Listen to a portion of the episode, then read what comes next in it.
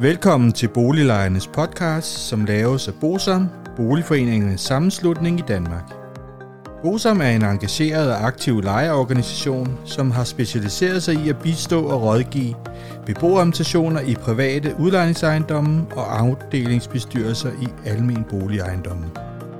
Formålet med Boliglejernes podcast er at informere lejerne om nogle af de problemstillinger, som vi ved, at mange lejere ofte spørger om samt at give mulighed for, at nogle aktuelle problemstillinger bliver belyst ud fra et lejerperspektiv. Boliglejernes podcast er lavet af lejere til lejere.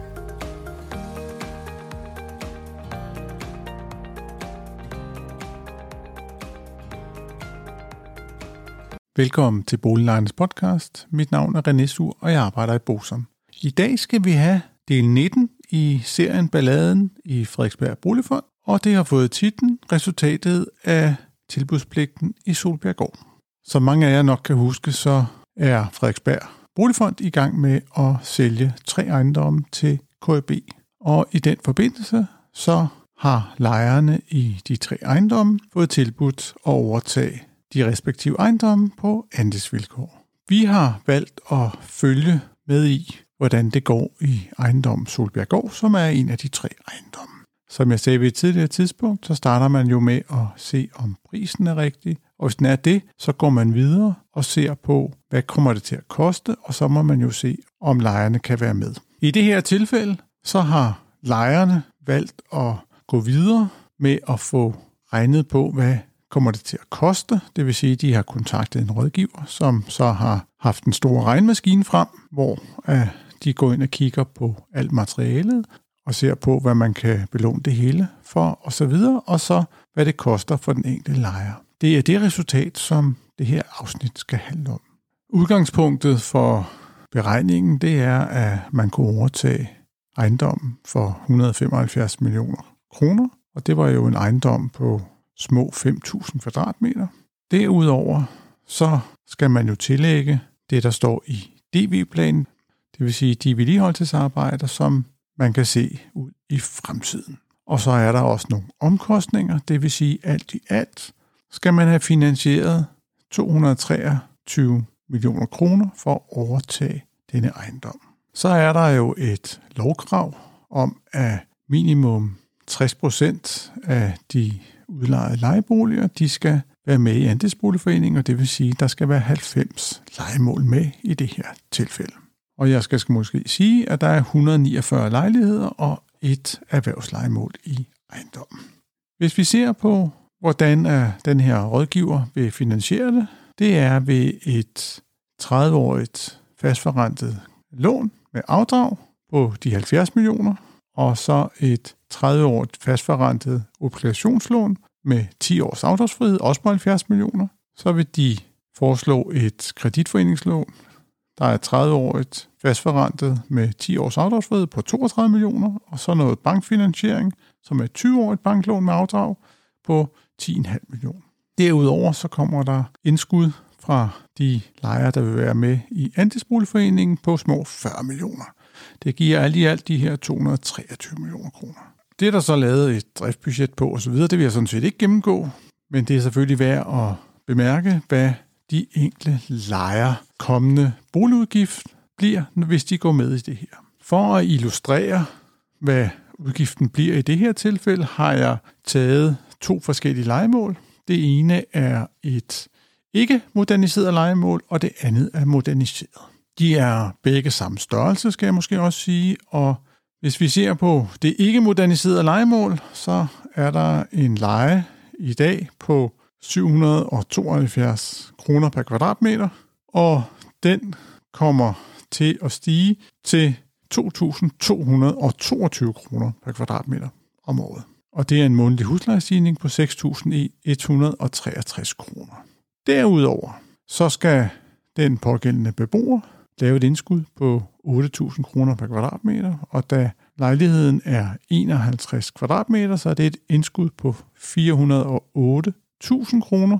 Dertil skal der fratrækkes depositum og forudbetalt leje, det vil sige, at den pågældende lejer skal have 387.106 kroner op af lommen. Hvis vi ser på overboen, som er et moderniseret legemål, også på 51 kvadratmeter, så betaler overboen 1382 kroner per kvadratmeter, og hvis lejeren så vil være i andelsboligforeningen, så kommer det til at stige til 2832 kroner, og det giver en huslejestigning på 6.163 kroner. Fuldstændig ligesom det andet. Igen er det 408.000, som der er indskuddet i andelsboligforeningen, og den her lejer har så en lidt større depositum og forudbetalt leje på 44.617 kroner. Det vil sige, at den lejer skal betale 363 1.383 kroner. De beregninger her, de er selvfølgelig lavet på samtlige 149 legemål, og der er taget udgangspunkt i, at 60% af lejerne bliver andelshaver.